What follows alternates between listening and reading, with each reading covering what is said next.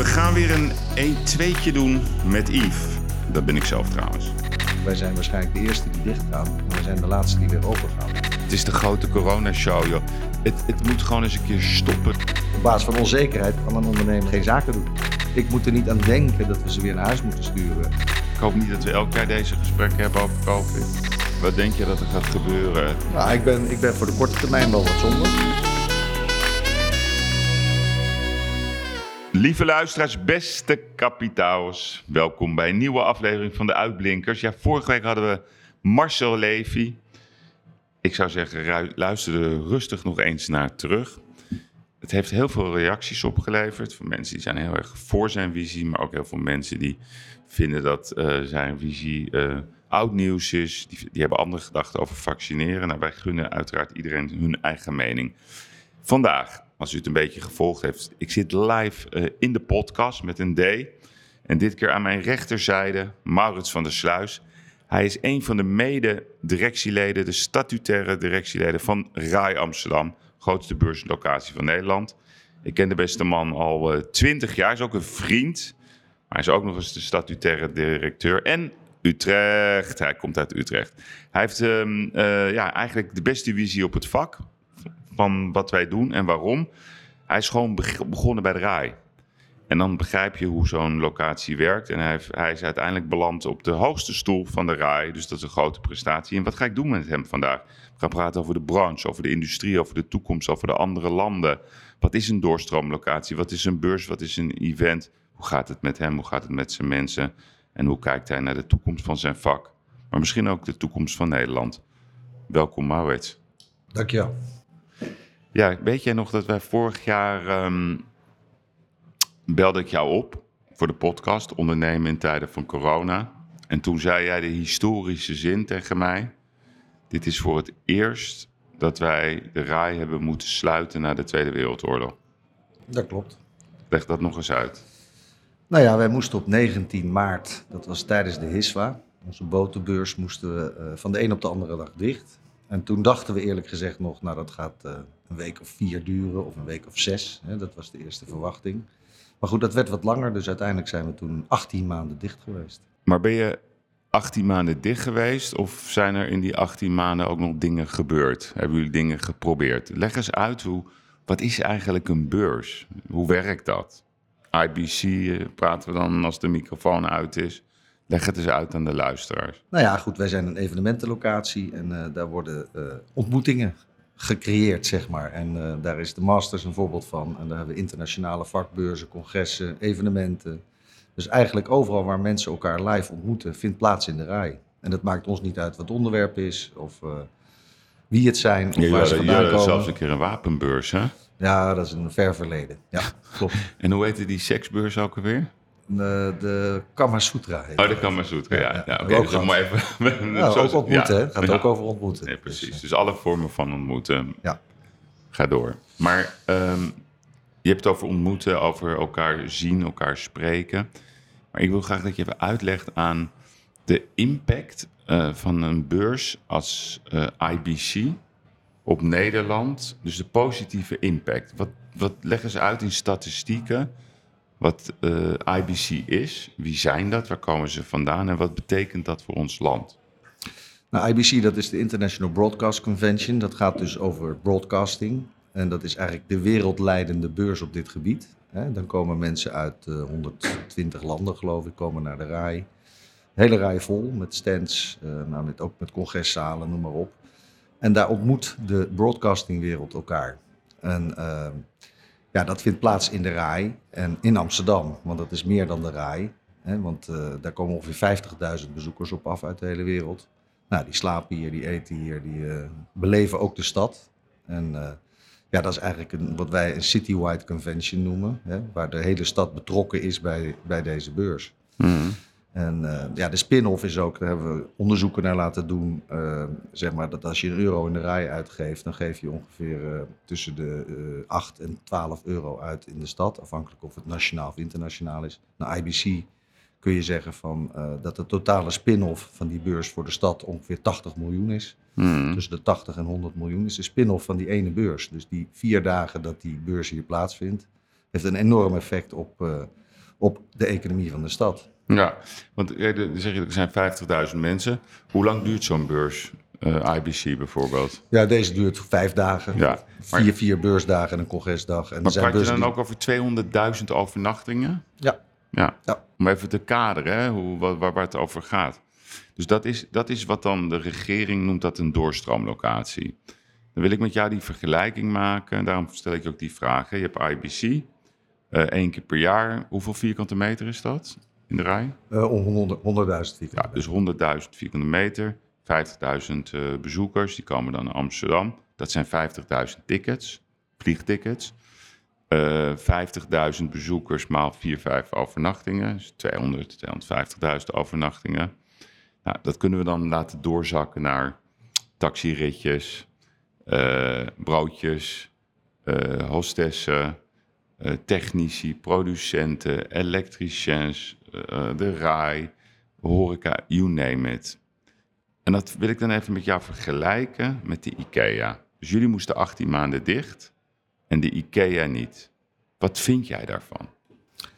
Nou, dat was wel eens, voelde wel eens onrechtvaardig. Hè? Want eh, het Dat uiteindelijk... zeg je heel lief. Ja, maar goed, je moet, het, het, het is onrechtvaardig Ja. en het, voelt, het voelde wel eens disproportioneel. Nou moet ik wel zeggen dat in die eerste lockdown, toen we nog niet wisten wat het virus was en eh, überhaupt nog geen vaccin en zo hadden, begrepen we het ook wel goed. Ik moet eerlijk zeggen, ik denk dat de RAI op dat moment, net als alle andere beurslocaties in de wereld, dicht was. Dat het ook wel door ons begrepen werd. Maar naarmate we nu verder komen, ja, zien we steeds meer eh, eh, beslissingen waarbij je denkt, hé, waarom kan dat wel en dat niet? En dat voelt wel eens onrechtvaardig. Ja, oké, maar dit zeg je heel diplomatiek. Ehm, ik wil toch even die vergelijking doortrekken bijvoorbeeld naar China. Het vaak over gehad, hebben we dat met elkaar. Ehm, wij hebben de beelden gezien eh, in China toen het daar begon. Dat was al eerder, hè? want dat wisten jullie ook. Dus bij ons kwam het in Nederland binnen, volgens mij maart 2020. En wij hadden al in januari in 2020 in de gaten dat daar iets raars aan de hand was. Ja, wij, organiseerden, wij organiseren beurzen in China. Ja, dus wij werden in, eh, in januari al geconfronteerd dat wij een beurs in juni 20 moesten gaan verplaatsen vanwege COVID. En Precies. wij hadden ook al door. dat- Wanneer was dat, zeg eens? Januari. En toen hebben wij ook al. Dus een- januari 2020 zaten wij al met een crisisscenario. En toen hebben we de rekening. vanwege COVID. COVID. Want we hebben bij onze internationale vakbeurzen die in april, maart, april en mei plaatsvonden, hadden wij al afzeggingen van Chinezen. Nou, dat had al een impact op onze begroting van 7, 8 miljoen of zoiets op dat tijd. Dus Ja, we hebben toen al een herziene begroting gemaakt, om, om, omdat we zagen, hé, hey, die Chinezen blijven weg. Toen hadden we overigens niet verwacht dat het allemaal naar Europa zou komen. Ja, maar wacht eens even. Ik wil toch even dat we hierbij stilstaan. Dus luisteraars, januari 2020 is COVID een mega ding al daar. Eh, verplaatsingen, noem het allemaal op. En in maart 2020 was nog steeds de sfeer op het Binnenhof. Ach, het is een griepje, mondkasters zijn mondmaskers zijn niet nodig. Dus we gaan niet verwijten, maar we kunnen wel tot de conclusie komen, ze hebben geen idee. En, en ze bedoel ik toch mensen die gewoon op wereldwijd niveau ons land moeten aansturen en ja, gevaren moeten kunnen signaleren. Het was gewoon algemeen bekend, toch? Ja, alleen niemand kon inschatten wat, wat, wat, wat de impact was. Ik had in januari nog met een aantal mensen gesproken over eh, een aantal dingen die we natuurlijk in de afgelopen 20 jaar hebben meegemaakt. Eh, 9-11, eh, gaswolk of aswolk hebben we een keer gehad boven IJsland, financiële crisis. Allemaal zaken die hebben nou ja, bij ons een impact gehad van een maand, twee, drie maanden. Maar we hebben ook een keer SARS gehad in 2002, geloof ik. En dat Mhm. had toen ook al een effect van ongeveer anderhalf jaar op onze business. Omdat we zagen dat er internationaal uit Azië minder mensen kwamen. Dus we waren een klein beetje voorbereid op van... hé, hey, dit kan best meer impact hebben dan bij wijze van spreken 9-11 op onze business. Hmm. En, en, en zeg maar toen die, die, die, die januari 2020 mededeling hier bij de RAI kwam, hadden jullie toen op interne basis zoiets van: hey, dit is SARS, dit is 9-11-achtig? Nou, we hadden, het, het, het was van invloed op wat wij doen. En dat wisten we. En dat, alleen zo erg hadden we natuurlijk nooit voorspeld. Dat had niemand voorspeld. En Nou. ik vind ook niet dat je dat had kunnen zien. Nee, dat, nee dat, dat, dat kan ook niet. Nee. Daar ben ik het met je over eens.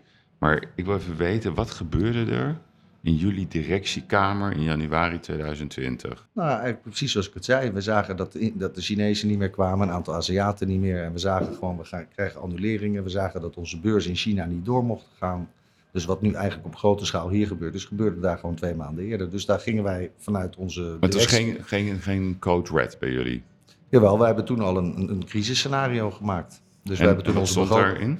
Nou ja, dat we dus rekening moesten houden dat, eh, dat een deel van onze business niet, niet door zou gaan, met name het buitenland en met name buitenlanders die naar ons zouden komen.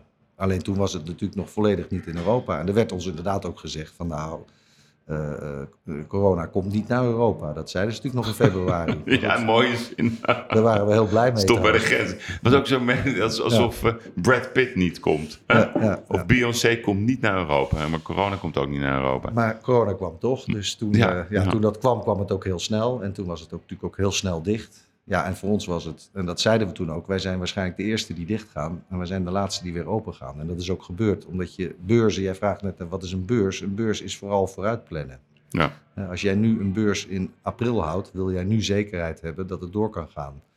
Dus onze, onze, onze business, en kijk naar jezelf, ik heb met jou bijna wekelijks contact gehad de afgelopen jaar. Hmm. Het ging vooral over onzekerheid. Het ging vooral over, kan het wel? En dan vroeg jij van, "Wel, wat kan er nu dan? Ja, dan zei ik nu niks. Maar, en wat kan er over drie maanden? Ja, dat is onzeker. En op, Ja. op basis van onzekerheid kan een ondernemer niet, niet, geen zaken doen. Nee, maar weet je waar mijn pijn zit? Is dat eh, onze branche gewoon niet een vertegenwoordiger heeft.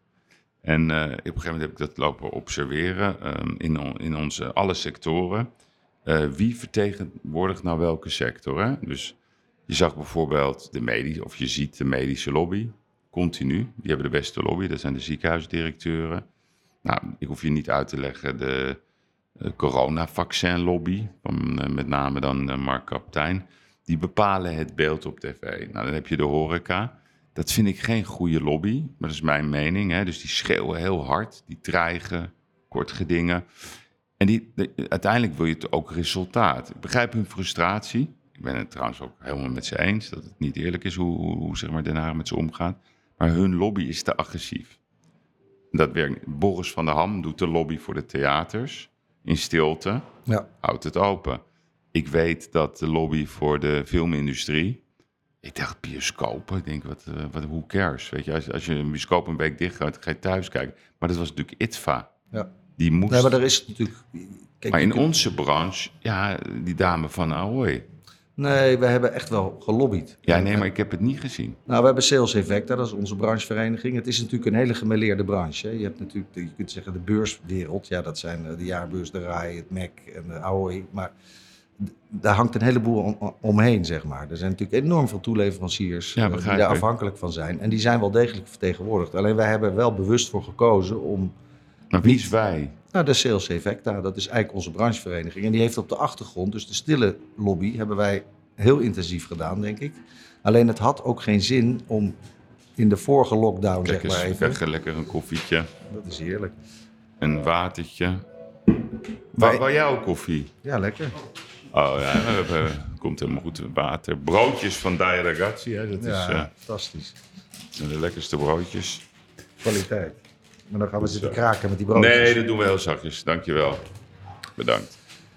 Dus wij hebben er bewust voor gekozen om, om, om niet in elk tv-programma te verschijnen. En eh, inderdaad, eh, namens de, de evenementenalliantie was er wel een, een, een, een iets meer naar buiten tredende groep. En onder leiding van, eh, of onder aanvoering van Jolande Jansen van Ahoy. En dat heeft ze volgens mij ook goed gedaan. Alleen dat is een bredere groep dan die beurzencongressen. De RAI is niet alleen maar dancefeesten en partijen. Nee, maar waarom en hebben jullie dat niet losgekoppeld? Hè? Dus als ik, als ik het gewoon op afstand analyseer, dan denk ik opeens was het hele Field Lab hè? In Utrecht. Ja, maar daar hebben we natuurlijk. Ik denk dat onze branche een voorbeeld is van iets wat we goed gedaan hebben. Dat is die field labs. Maar dat is zijn- niet, want die Field Labs hebben bewezen dat het veilig is. Mhm. Punt. En toch pakken ze weer die hamer.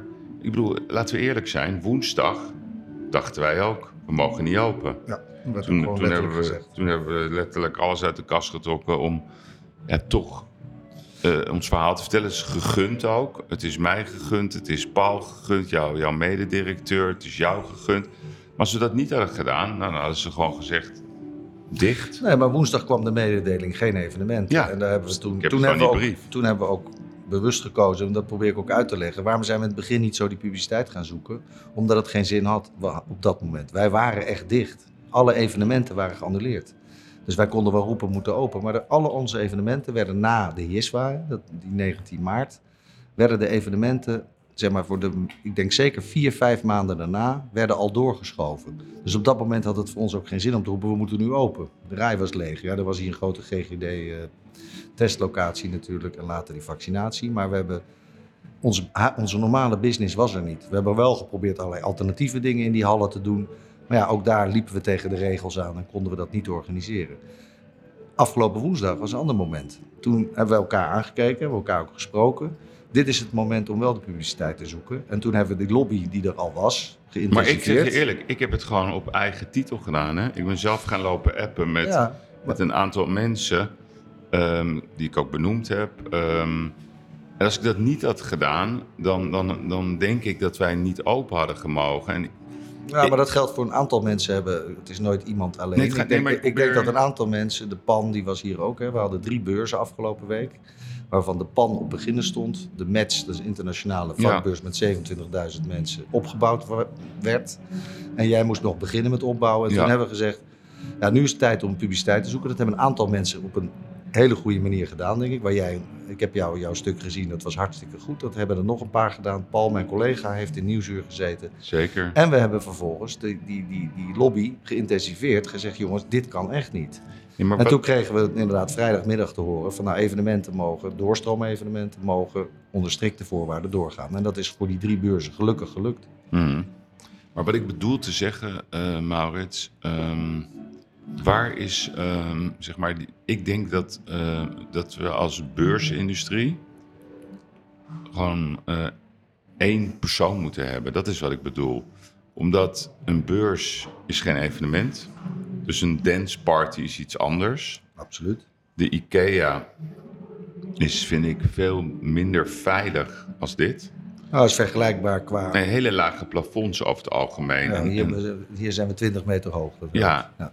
Dus die ventilatiegedachte. En, en ook heel veel contacten met het, eh, met het overdragen. Dus als dan de basisanalyse is, ja, het is gevaarlijk. Hè? Als dat dan het criterium is. Ik bedoel, je, je kent mijn mening dat ik vind dat we sowieso alles open moeten gooien. Mhm. Gewoon investeren in de zorg. Maar ik snap niet waarom de IKEA wint van de beurzen. Dat is wat ik niet snap. En ik ben niet tegen IKEA of zo, maar ik vind het, ja, net aan het begin, het is heel oneerlijk. Nee, maar het voelt onredelijk als je eh, een vergelijkbare activiteit, hè, want dat is het. Het is een doorstroomactiviteit waarbij mensen gewoon eh, ja, in de IKEA eigenlijk ook langs een soort steentjes lopen. En bij ons ook. En bij ons het niet kon. Maar Alleen, steentjes, dit zijn paleizen. nou, hier zijn het paleizen. Maar nee, maar goed, kijk, weet je, dat is het, er zit natuurlijk gewoon een, een, een verschil in. De IKEA kun je dicht doen en dan twee weken dicht en dan kun je open gaan. Hmm. Dat is voor de IKEA heel zwaar, want dan hebben ze twee weken eh, geen omzet en dan moeten ze personeel naar huis sturen en noem maar op. Als je de rij twee weken dicht doet, ben je zes maanden dicht. Ja, precies. Maar dat is de En, kern. en, en dan gaat namelijk het vertrouwen van die organizers die over twee maanden komen of over drie maanden komen, die zeggen ja, maar ja, weet je, als bij dit gebeurt, ga ik nu geen kosten meer maken. Dus wij zien nu, hè, naar aanleiding alleen al van dat ene bericht afgelopen woensdag, hè, wat, wat naar buiten kwam voordat er een persconferentie was, ja, klopt. zagen wij eh, voor bijna 10 miljoen annuleringen voor de komende weken. En wat zeggen ze in het buitenland over Nederland? Gewoon eerlijk. Nou, omdat wij toen de enige waren, eh Nee, viel dat gewoon niet eerlijk heel zijn. goed. Dus, dus al die... Al die ik weet dat dit een moeilijke vraag is. Eh, weet je, jullie hebben ook warme banden met de overheid. Ik, ik zeg, we moeten elkaar helpen. Dat is mijn thema. We moeten wel de waarheid benoemen. Wat zeggen ze in... Of het nou Amerikanen zijn, Engelsen... Gaan, je hoeft geen namen van je, dat laat ik aan jou. Wat zeggen ze over ons? Nou ja, kijk, er werd, A werd er in de pers vooral opgenomen, in de buitenlandse pers. De New York Times stond voorop eh, eh, Nederland in volledige lockdown. Terwijl dat niet zo is, want als je nu naar buiten kijkt, is dat ook niet zo. En, Hmm. ja, het beeld wat overgenomen werd, was dat Nederland volledig gesloten werd. En dat je er niet meer in kwam en dat je eh, niet meer kon eten, drinken en noem maar op. En ja, dat blijft hangen. Dat beeld hebben wij geprobeerd te, keren met allerlei eh, berichten en beelden van wat hier aan de gang is.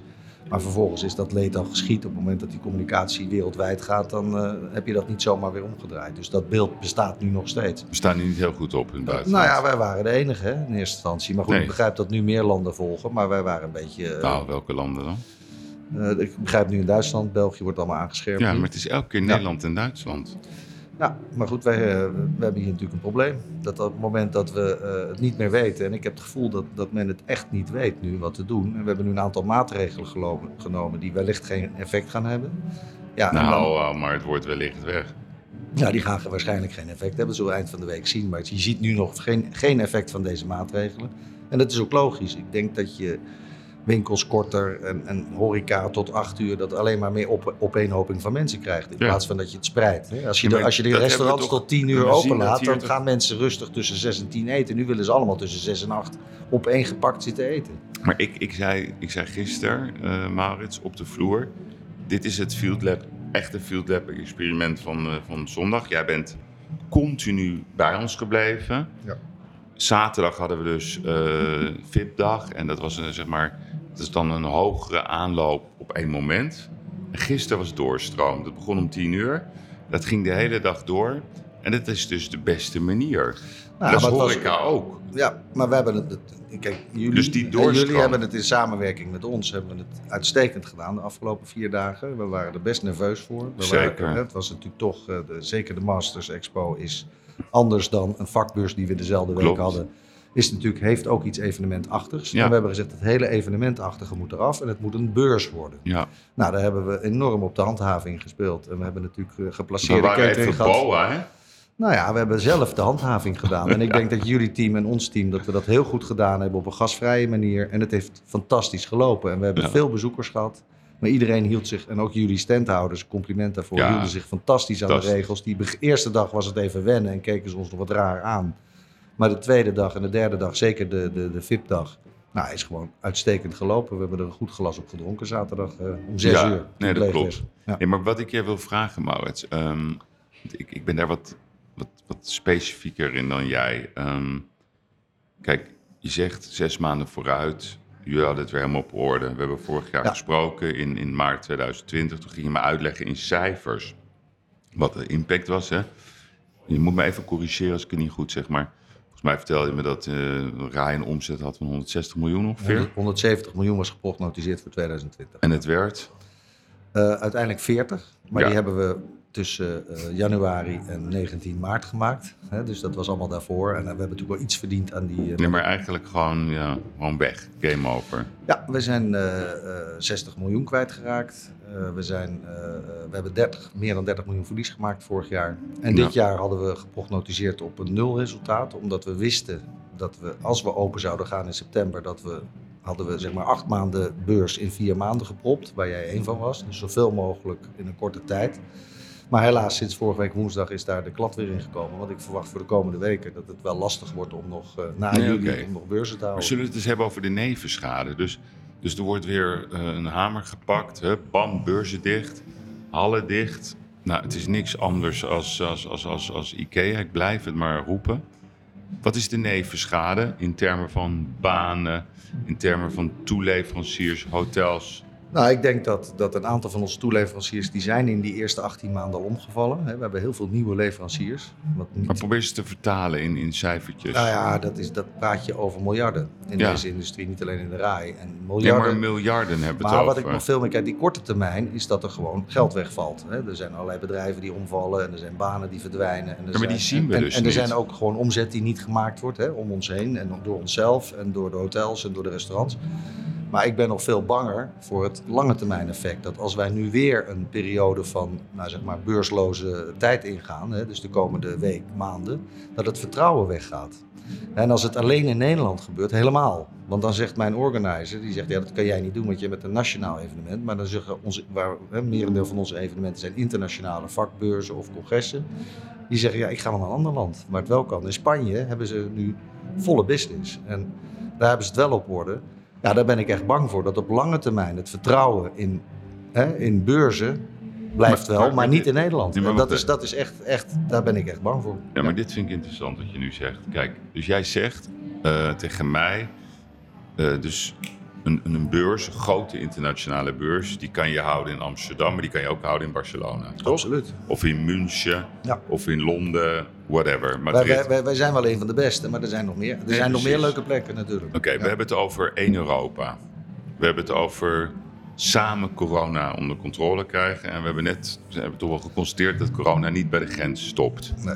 Hoe kan het, Maurits, dat de beurzen wel door kunnen gaan in Engeland, in Spanje, Portugal. Portugal, Zweden, et cetera, en niet in Nederland? Leg mij dat uit. Ja, omdat we hier eh, eh, een, bij, ik geloof dat er 400 man op de IC liggen. En dan is onze zorg overbelast. Wat ook echt zo is. Want ik zie die beelden natuurlijk ook s'avonds. En die zullen ze echt niet in scène gezet hebben. Dus dat zijn eh, overbelaste ziekenhuizen, code zwart in Limburg en noem maar op. Terwijl er 400 man op de IC liggen. En ik denk dat in die andere landen, A, die vaccinatiegraad nog hoger ligt. En B, eh, waarschijnlijk hebben ze de, Nou, dat valt dus wel mee. die zorg beter op orde, of ze organiseren het slimmer, of ze grijpen minder snel naar een lockdown. Kijk, in, die, in Spanje en die- en in Portugal zie je natuurlijk wel dat die hebben een veel hardere lockdown gehad in de eerste fase. Hè. Die mochten helemaal niet Maar naar buiten. kijken we alleen maar naar. Kijk, dat, dat, dat- dus, dus Oostenrijk hebben we het nu weer over. Dus iedereen kijkt naar negatives. Hè? Dus we willen elke keer negatives. Maar waarom zijn we niet in staat om gewoon onze eigen zorgen op te lossen? Dat snap ik dus niet. Nee, ik ook niet. Maar ja, Precies. weet je, en de waarheid weet ik ook niet. Nou, die waarheid is nu wel bekend. We hebben altijd Nee, gezegd in nou het ja. begin, na anderhalf jaar weet je ongeveer wel wat de waarheid is. Nee, ik weet nog steeds niet wat de waarheid is. Want ik begrijp in Engeland, daar zijn geen maatregelen. En daar redden ze het. Ja, Althans, dat, vind ik. Dat is niet van In mijn Nederland, mening in dat Nederland dat het beste hebben we wel maatregelen en daar redden we het voorlopig niet. Het is eh, desastreus zelfs. In Portugal, daar is 98% gevaccineerd, daar redden ze het voorlopig wel. Dus, en in Oostenrijk nemen ze echt draconische maatregelen met vaccinatieplicht en al dat soort zaken. En 2G. Ja, dan zullen we de komende weken zien of dat effect gaat hebben. Dus eh, ik denk dat de waarheid hier nog steeds niet gevonden is. Ik denk dat niemand precies weet wat je moet doen. Maar als je En dat weet onze overheid denk ik ook niet. Nou, dat is wel eng. Want als je Ja. nou, als jij, stel ervoor dat jij bent hartchirurg. Dan moet je toch weten waar je begint met opereren. Dat lijkt me wel, ja. Ja, dus, dus volgens mij is het zo dat we, als je naar buiten kijkt, zie je gewoon dat er een normaal leven is. Ja, We zitten gewoon, ja luisteraars, we zitten hier gewoon te kijken naar een beurs. En mensen komen hier aan de lopende binnen. Die groeten elkaar, die houden zich aan de regels. Normaal leven. We zien geen dode mensen op straat liggen. Maar de wereld denkt dat wij gewoon in de staat van oorlog zitten. Dat Ja. is waarschijnlijk in de nacht. Ik stond, er staan hier Amerikaanse standhouders, eh Storyfile. Die zei tegen mij, die man, dat wij nummer 4 staan in Amerika op de lij- terrorisme-lijst. omdat we donkerrood zijn. Ja. Boven de- Syrië zag ik. ja, een van de meest eh, gevaarlijke landen ter wereld. Kijk, wij willen helpen, weet je. Het is heel makkelijk om kritiek te hebben, maar de conclusie is toch dat, dat, dat, eh, dat 0G het beste beleid is. Gewoon investeren in de zorg. Ja, oké, maar dat gaat je op korte termijn niet helpen. Maar waarom niet? Maar je kunt niet binnen twee weken die, die, die, die, dat zorginfarct of Maar die wat- zorgprobleem oplossen. maar- dat, had, dat had eerder moeten gebeuren, jij- maar daar is iedereen het wel over eens. Dat daar toch het probleem ligt dat we 1600 IC-bedden hebben en dat er nu 400 COVID-patiënten liggen. Ja. Dat betekent dat we veel minder COVID-patiënten hebben dan een jaar geleden. Alleen we hebben geen Maar mensen. waarom blijven maar... Ja, dat zegt iedereen. We hebben geen mensen. Ik begrijp het. eh, Ik, ik, ik, ik weet niet, ik begin een beetje een soort staat van, van, van, van, van paniek te raken. Dat we maar hetzelfde verhaal blijven vertellen. We hebben een capaciteitsprobleem op de zorg. Ja. Oké, nou, dat is niet ons probleem, hè?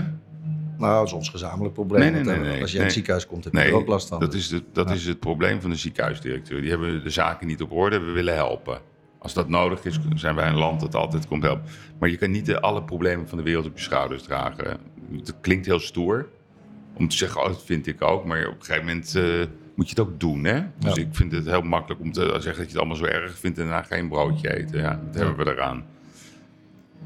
Dat is dus de kern van het probleem. Maar die andere kant, Maurits, die nevenschade, die is toch veel en veel omvangrijker. Nee, maar dat is natuurlijk het verhaal van, van, van die samenstelling van zo'n OMT. Daar moet natuurlijk ook die economische stem gehoord worden. Ik weet niet wie daar precies in zitten. Dat zijn geloof ik 50 mensen. Waar? In het OMT? Dacht ik, ja. Nee joh, ben je gek? Oh, nou, dat, Dat, dat wordt aangevoerd door Jaap van Dissel. Gommers zit daarin. Andreas Vossen. Ja, nog wat van die mensen. Ja, Carola Ili, een soort eh, kinderarts. Maar daar zitten geen journalisten bij. Daar zitten geen gedragspsychologen bij. Geen ondernemers, geen economen. Helemaal niks. Maar dan wordt het tijd dat je die samenstelling van dat OMT, die adviseert. Hè, want het is, geen, het is geen politiek eh, eh, gremium. Het is, een, het is een adviserend gremium. Die moet aangeven, nou als je dit, dit en dit doet, levert dat zoveel minder besmetting Maar op. dat weten ze niet. Nou, ik vind wel dat het een, een, een tikkeltje politiek wordt, omdat zij ook een mening hebben. Ieder mens mag een mening hebben. Maar zij, roepen, eh, de OMT is niet voor het sluiten van scholen en wil evenementen dicht. Dat las ik vorige Ja, week. dat ergens. is een Toen mening. dacht ik, ja, maar dat is toch eigenlijk raar. Wij, wij, wij hebben een kabinet gekozen, hè, of een parlement gekozen. Ja. En die bepalen, hè, dat is democratie, wat wij doen. Dus ik zou zeggen, die zouden op basis van dat OMT-advies moeten bepalen. Dat doen ze ook. Alleen ik vind de mening die het OMT heeft minder belangrijk dan de feiten die ze neer moeten leggen. Zij moeten informeren. Scholen de- dicht levert 8% Ja. minder besmetting op. Nou, dan staat de politiek om dat wel of niet te doen. En, en, en niet aan een, aan een groep eh, wetenschappers. Die kunnen wel tot een heel goed advies komen. Ja, maar weet je wat de grap is? Die data, die komen van het RIVM. Dus dat OMT, dat, die, die interpreteert de data. Dus het RIVM heeft die data. Dan kan je alles vinden van het RIVM, maar die hebben in ieder geval de data. Die data gaan naar het OMT. En het OMT gaat een mening formuleren. En dat vertalen ze dan in zo'n pakket aan maatregelen. Dus volgens mij heb ik hier ervaren dat je buiten mag je in de supermarkt moet je je mondkapje doen. Dan kom je weer buiten, mag je je mondkapje afdoen. Dan kom je bij het benzinestation, dan kan je per ongeluk met je hand zo'n benzinetank pakken. Dan binnen moet je je mondkapje op. Dan kom je hier aan, dan moet je je- je code laten zien. Als je binnen bent mag je je mondkapje af. En dan mag je anderhalve meter loslaten en dat mag buiten niet. En als je niet goed voelt, moet je thuis werken.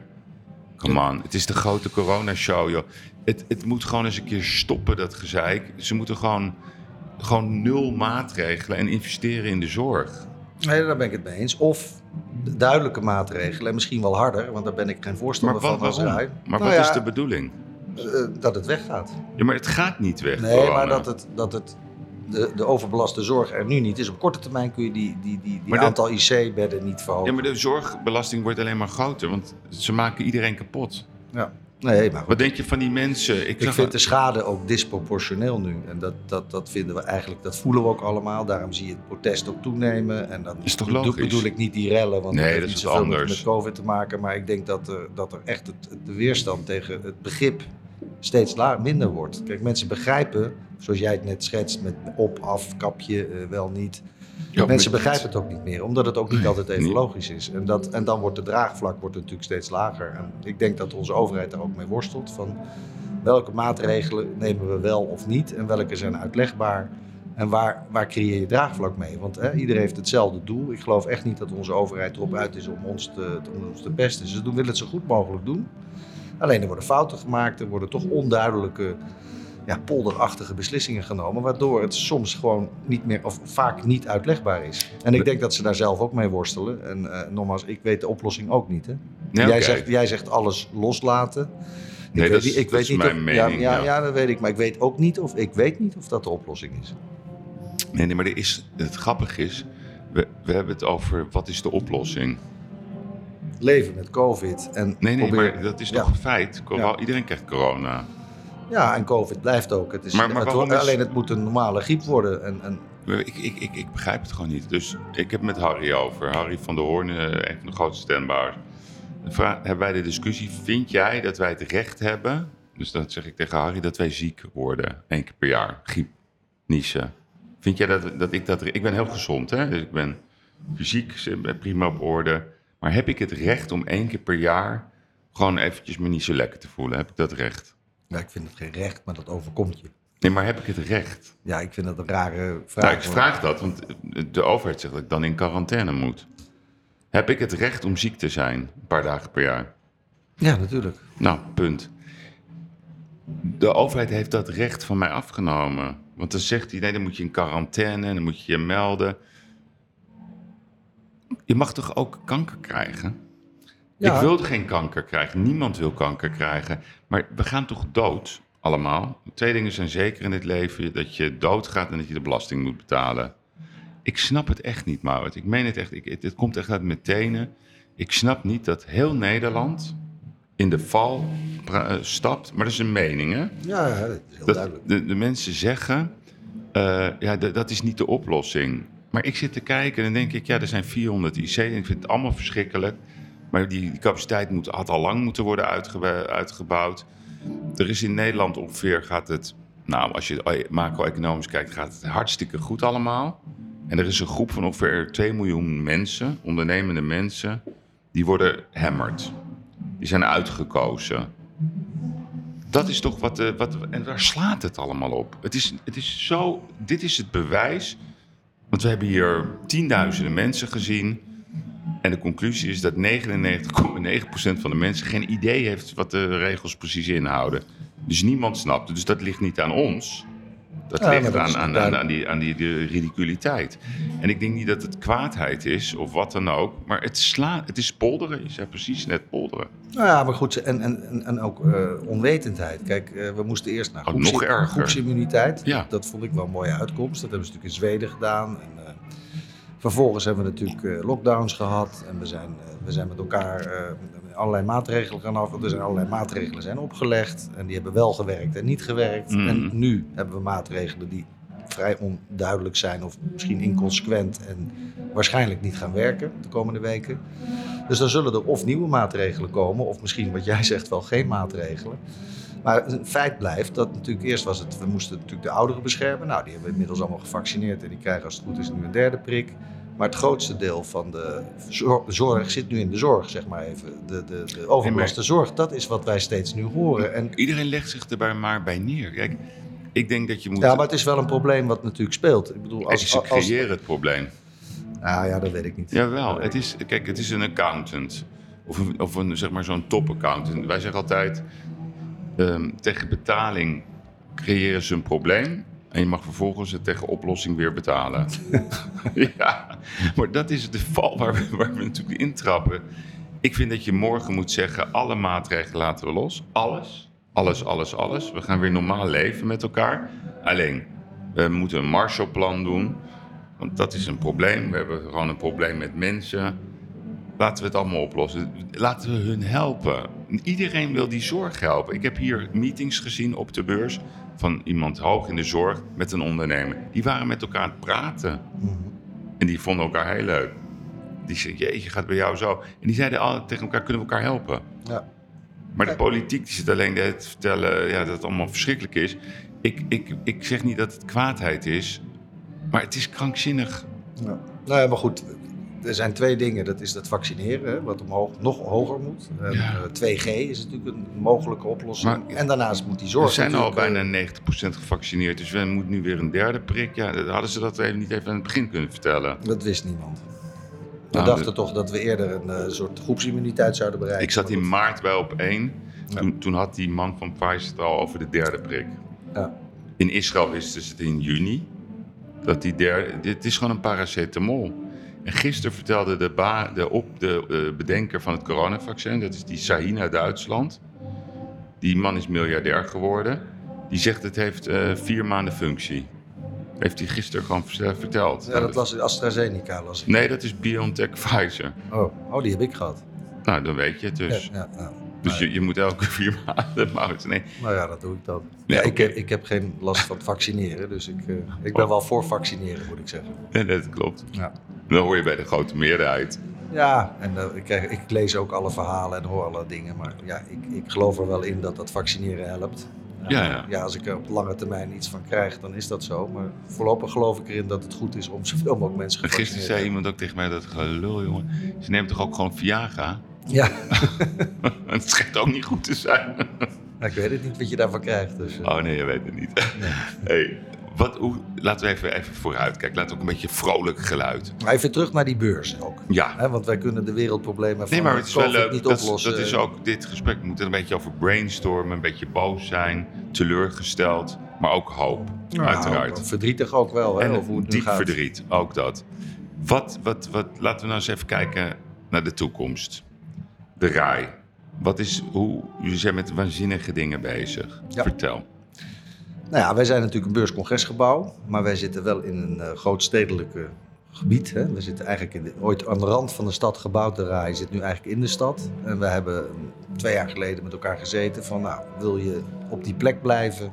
of wil je de stad uit? En de reden om de stad uit te gaan zou zijn omdat ja, die druk op die binnenstad groot is, uh, milieueisen die er komen. Uh, dus wij hebben een, een, een, masterplan gemaakt waarbij het uitgangspunt is dat we beurscongresgebouw zullen blijven. Waarbij het uitgangspunt is dat we op deze plek willen blijven. Want het is een fantastische plek om een beurscongresgebouw hier op die Zuidas te hebben. En uh, ja, het is ook complementair aan alles wat hier in die omgeving plaatsvindt.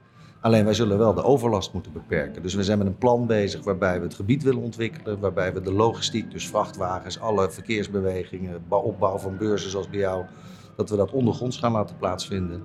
En dat we hieromheen een aantrekkelijk gebied, wat ook voor mensen die niet naar een beurs of een congres kunnen, maar gewoon voor Amsterdammers een leuk gebied is om te zijn. Nou, dat, dat noemen we Masterplan 2030. Dat geeft ook even aan dat dat er niet morgen is, maar dat we er de komende jaren mee bezig zijn. En daarnaast de ontwikkeling van het uh, ja, tot COVID zeer gezonde businessmodel van beurs en congressen. We zijn een van de best beurscongres, bezette beurscongresgebouwen van Europa. Amsterdam is een super aantrekkelijke stad voor heel veel mensen. En wij brengen, uh, denk ik, kwalitatief hele goede toeristen. Amsterdam wil natuurlijk minder toeristen, maar die van ons willen we toch graag houden.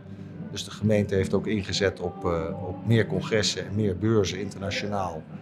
En minder op zeg maar, de goedkopere toerist. Dus uh, dat, is, dat is een hele, hele goede ontwikkelingen die eigenlijk allemaal al voor COVID begonnen waren. Ja, nu door COVID is het, is het, is het overleven. Maar we zijn wel doorgegaan met onze plannen. Want ik, ik denk dat dit uiteindelijk ook weer oplost. En positief gezien, ja, dit gaat over. Hè? Of, we, of, leren ermee leven, of we, we, we, moeten iedere vier maanden een prik of wat ook. Uiteindelijk gaat die wereld weer uh, een, een, beetje terug naar zoals die vroeger was. En uh, ja, daar heeft de RAI een hele mooie plek in hier in Amsterdam. Dus uh, ik zie dat, dat wel heel positief. En, en, wanneer denk je, denk je dat uh, gaat de RAI het wel overleven? Hè? Dus als je het even in, in geld, we, we, hadden het over 2019, uh, 160 miljoen omzet, 2020, nou iets meer dan dat. Ja. Um, jullie hebben dat allemaal, hè, allemaal hergefinancierd. Voor de luisteraars, hè, de RAI is eigendom van de RAI-vereniging ja. en een gedeelte van Amsterdam. Ja. Dus, en het gebied hier is natuurlijk, ja, hoeveel, hoeveel is dit gebied waard eigenlijk waar we zitten? Ja, weet ik niet. Wat denk je, gewoon gevoelsmatig? 2 miljard. 2 miljard. Oké, okay. dames en heren, 2 miljard. Ik heb geen idee. Nee, nee dat is nee. natuurlijk heel, maar veel, het is heel waard. veel waard. Ja. ja. maar goed, met de activiteit die je nu doet, is, ja. is, is het, heeft het een bepaalde waarde. We betalen gewoon erfpacht, zoals het hoort. Ja. En, uh, voor de rest gebruiken we dit gebied. Hè. We maken zelf omzet. Wij zijn een bedrijf. Wij zijn geen overheidsbedrijf. Nee. Wij zijn een privaat bedrijf. Hè, met een stuk, stukje aandeelhouderschap van de gemeente. Ja. Die ook gewoon normaal, in de normale jaren dividend van ons krijgt. Ja. En uh, ja, wij maken, wij maken zoveel mogelijk geld ook voor anderen op dit gebied. En dat is, dat is de reden van bestaan voor de RAI. Is dat we natuurlijk uh, zelf onze broek kunnen ophouden. Maar dat we daarnaast uh, via de spin-off natuurlijk heel veel uh, Maar de RAI, de RAI, RAI heeft aan de ene kant heel zwaar, maar wel een positieve toekomst. Ja, kijk, het businessmodel deugt. Kijk, ja. je hebt bedrijven die door COVID geraakt zijn, die, waar het businessmodel al niet goed was, en die vallen om. En de, het, in het begin van de crisis hadden wij met onze aandeelhouderscommissaris ook gesprekken over. Er waren heel veel mensen die zeiden, ja, maar die, toen waren we net met dat online begonnen, dat werkte ook. En jij met je podcast, alles ging plotseling anders en dat was Ja. positief. En toen zeiden, moesten wij vaak verdedigend roepen, eh, ja, beurzen komen terug, congressen komen terug. En nou, het heeft gelukkig zo lang geduurd, zeg ik dan maar even tussen aanhalingstekens gelukkig, dat we het allemaal zo zat waren om in Teams calls en Zooms calls en noem maar al die dingen te zitten, dat we door hadden dat, nou, het komt terug. Nou, de proof of the pudding was dat wij in september begonnen zijn. We hebben tien internationale, nationale beurzen, congressen en evenementen gehad. Want we waren eigenlijk helemaal open, hè, vanaf 7 september tot, nou ja, nu. Ja, opeens kwam En daarin hebben we tien, tien grote evenementen gehad en een stuk of twintig kleinere. En die zijn allemaal beter gelopen dan we dachten. Ja. Maar standhouders allemaal iets minder, omdat die natuurlijk drie, vier maanden van tevoren Nee, moeten besluiten. Maar bezoekers zitten we eigenlijk ook, zitten we op ja. het niveau van 19 en zelfs sommige. Ik de denk bij jou zelfs er iets boven. Ja, bij de boven. Ja, ja. En ook de, wat, wij, wat ons opvalt is ook die bezoekers. ehm, besteding is enorm hoog. ja, de pan hoorde ik gisteren, de, die is gisteren afgelopen, hè? dus die heeft tien dagen gedraaid. Die hebben, Ja. de, de standhouders hebben, nog- hebben nog nooit zoveel kunst verkocht, Klopt. dus die waren hartstikke tevreden. Mooi Ja, man. Ja. ja. dat horen wij ook. Dus die behoefte is groot. Nou, de toekomst, ondanks dat het nu heel zwaar is, die heeft ook iets positiefs. Want veranderingen leiden weer tot vernieuwing. Ja. Dat gaat dus wat jou betreft ongeveer tien jaar duren. De hele gebiedsontwikkeling hier van, van, van, van waar we eigenlijk nu zitten. Nou, het herstel van de rij gaat sneller. Hè? Dus Nee, eh, dat maar begrijp de, de gebiedsontwikkeling, nou, nou, Ja. ik, ik, ja, dat normaliter duurt dat een jaar of tien. En, Ja, dus eh, we krijgen hier leven, we krijgen hier Ja. beursgebouwen, we krijgen meer groen, we krijgen ondergrond. maar we zijn bezig met, met, met bedrijvigheid, wonen en dat soort zaken rondom de rij. En eh, ja, je kunt het gebied natuurlijk heel aantrekkelijk maken. En dat is ook Ja. ons doel. Heel goed. En dan eventjes nog heel even op de korte termijn. Ja, ik zeg altijd tijdens de verbouwing gaat de verkoop ook nog door. Eh, het is vandaag ehm, de laatste dag in ieder geval van onze beursdag. Zijn wij de laatste beurs van het jaar, denk jij? Nee, er zijn nog een aantal... eh, nee, maar ik bedoel meer met al die COVID-gedoe. Nou, dat zou kunnen. Kijk, we zijn nu eh, in gesprek met over twee weken vindt onze allergrootste beurs die broad Ja, ja, in IBC plaats normaal september Ja. naar december verplaatst. Dus ja. daar hebben we deze week gesprekken over. Want ja, als, als de maatregelen wel versterkt worden, ja, we kunnen het ons niet permitteren om een beurs open te doen en vervolgens de volgende dag weer te sluiten. En wat zei, denk jij? Wat denk je dat er gaat gebeuren? Het is gewoon... eh, Nou, ik ben, ik ben voor de korte termijn wel wat somber. Ja? Om Gaan ze weer een persconferentie doen, denk je? Ja, ik denk e- eerder. Ik denk niet 3 december. Ik verwacht dat die eerder komt. En Wanneer? Ik verwacht, ik- ja, dat weet ik niet. Ik, ik heb die planning niet. Maar meestal is Nee, dat op dinsdag toch? Dus dan, eh, Nou ja, vorige keer vrijdag. ik denk als het eind van de week de cijfers niet beter zijn. En daar lijkt het, daar lijkt het op. Dat dan denk, ik dat we, ja, dan denk ik dat er een eh, vervroegde persconferentie komt. En mijn verwachting is dat ze, dat ze weer wat dingen aan gaan scherpen. Maar nogmaals, ik hoop op verlenging van deze maatregelen. En dan hebben wij de komende weken nog een aantal beurzen staan. Deze week na jou zijn er deze week nog drie kleinere internationale beurzen die Welke plaatsvinden. zijn dat? Dat zijn Internet of Things, dat is eh, Free Food en dat is. dan moet ik even nadenken, die ben ik even kwijt. Oké, een derde. Maar die gaan gewoon wel door. Uh, bulk wine, sorry, bulk wine. Dat gaat over vervoer van grote hoeveelheden wijn. Oké, ja. kijk wat leuk hè, de variëteit. En dat zijn interna- en, eh, kleinere internationale vakbeurzen en daar komen ook de bezoekers. De mensen Ja. willen gewoon. Maar de hotels hebben het nodig, joh. ja, alleen ze moeten om acht uur voor achter eten, dus die beurzen stoppen in plaats van om zes uur om vier uur. En dan gaan mensen dus om vier uur eten. Ja, dat is het effect. Die gaan dus om vier uur. De restaurants zitten vanaf vier uur tot acht uur vol in plaats van zes tot tien. En die mensen gaan om acht uur gaan ze, ja, ik weet het niet, minibarren. Uh, Het lijkt wel, het lijkt wel alsof we in een vliegtuig zitten en we gaan gewoon vier, vier uur terug in de tijd. Dat zag ik Ja, hier ook. ja. Mensen komen normaal altijd om iets later binnen en nu is het tien uur. En het werkt ook, hè? Ja. Nou, dat gevoel zei iemand van de week ook. De, de klok is een jaar teruggezet. Ja, ja. dat gevoel had ik vorige week ook wel. En de mensen ook, hè, weet je. Wij, hebben, wij, wij waren eindelijk weer open na 18 maanden. We, hadden, we, hebben, we hebben 200 mensen moeten ontslaan, zoals je weet. En we hebben inmiddels weer mensen aangenomen. En we draaiden weer. Ja. En dat vind ik nu het, een van de meest grote uitdagingen de komende week. Is onze eigen mensen ook positief houden. Tuurlijk. En Ik heb ze meegemaakt van de week. Nee, ze hebben keihard vrienden. meegemaakt het gewerkt om de deze vrienden. beurs tot een succes te maken. Ik- en ik moet er niet aan denken dat we ze weer naar huis moeten sturen. En Nee. dat we weer thuis zitten en weer in teams en de rij weer leeg. Klopt. Nee, ik heb veel emoties, zeg ik Ja. heel eerlijk. eh, vanwege het proces. Dus ik probeer het ook eh, gewoon zakelijk te houden vandaag. Maar echt veel emoties. eh, hoe we hier naartoe zijn gegaan. En ja, wel niet, ochtends 7 uur, wel niet beslissen. Nou, toch maar heb ik heb die gok dan genomen. Ook, maar ik voel ook jullie belang. We hebben er ook alles aan gedaan. Ook niet dat de rij dan een etiket krijgt van ja, dat is allemaal niet veilig. Nou, samen hebben we dit gedaan. We hebben elkaar omarmd, we hebben elkaar de schouder gegeven. Alle mensen van jullie organisatie, de mensen van mijn organisatie. We, hebben, we waren eigenlijk allemaal een beetje boa. Ja. Zo, zo is het gewoon, maar Ja. op een goede manier. De mensen, Gasvrije boa's waren. Gasvrije. Oh ja, dat is een mooie dit. Ja, ja. ik, ik snap je wat je bedoelt.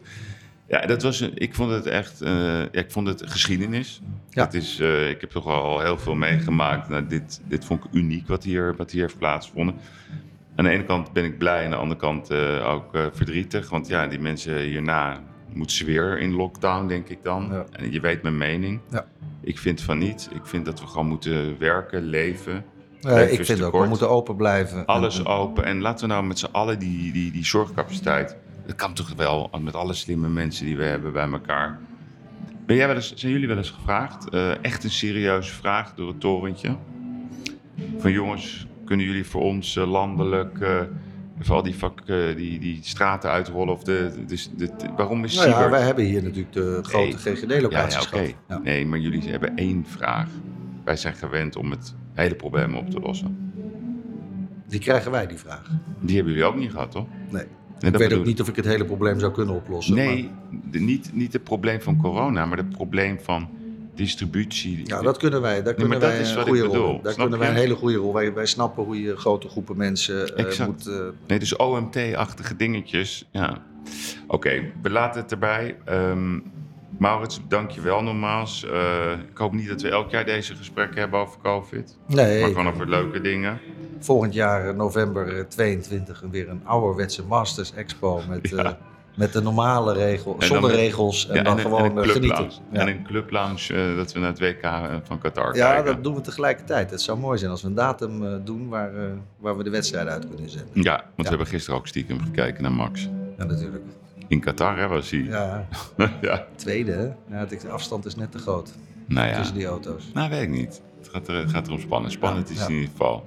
Ga jij nog een beetje, wat is jouw dag vandaag? Is het een spannende dag? Ja, want het is Business Monday hier, dus dat is eh, een, een, zakendag. En ik Ja. heb meerdere afspraken op verschillende eh, eh, stands van jou, maar ook wel met mensen gewoon die we zelf uitgenodigd hebben, die, eh, met wie we de beurs willen laten zien. En nou, wordt een, hopelijk een, een leuke, en succesvolle middag. En dan de laatste gewetensvraag van de dag. Ben jij liever in december in de RAI of ben jij liever in december ergens op een eiland? Eh, ik ben liever in de rij. Oké, dat is een mooi antwoord. Want ik kan me ook voorstellen dat jij ook werkelijk waar helemaal door midden bent gehakt in die 18 maanden. Dat je op een- denk, ik zou best wel eh, Ja. ook even op een eiland willen zitten. Ja. Maar toch, jouw hart zegt ik ben liever in de RAI. Nee, maar mijn loyaliteit voor het bedrijf is Mooi. groot en ik hou van de rij. En, eh, Kijk. en ik, ik ben er ook van overtuigd dat we gewoon weer, weer een mooie toekomst hebben in de rij. Mooi, dankjewel Maurits. Ja. Ja, lieve luisteraars, dit was Maurits van der Sluis. Ik, zoals gezegd, ik, ik zie hem graag, maar ik wil hem niet elk jaar in de podcast hebben om te praten over COVID. We hopen dat we er vanaf eh, zijn. Ja, we hebben hier een hele aparte ervaring gehad. We komen daar zeker nog een keer op terug. Ik dank u voor het luisteren. Vrijdag ben ik er weer met een nieuwe aflevering van de Gigs. Met compaan Erik de Vlieger, die zit inmiddels alweer in, eh, in Portugal. Dat zijn eh, de nodige anekdotes. En volgende week een nieuwe uitblinker. Dank voor het luisteren en tot vrijdag.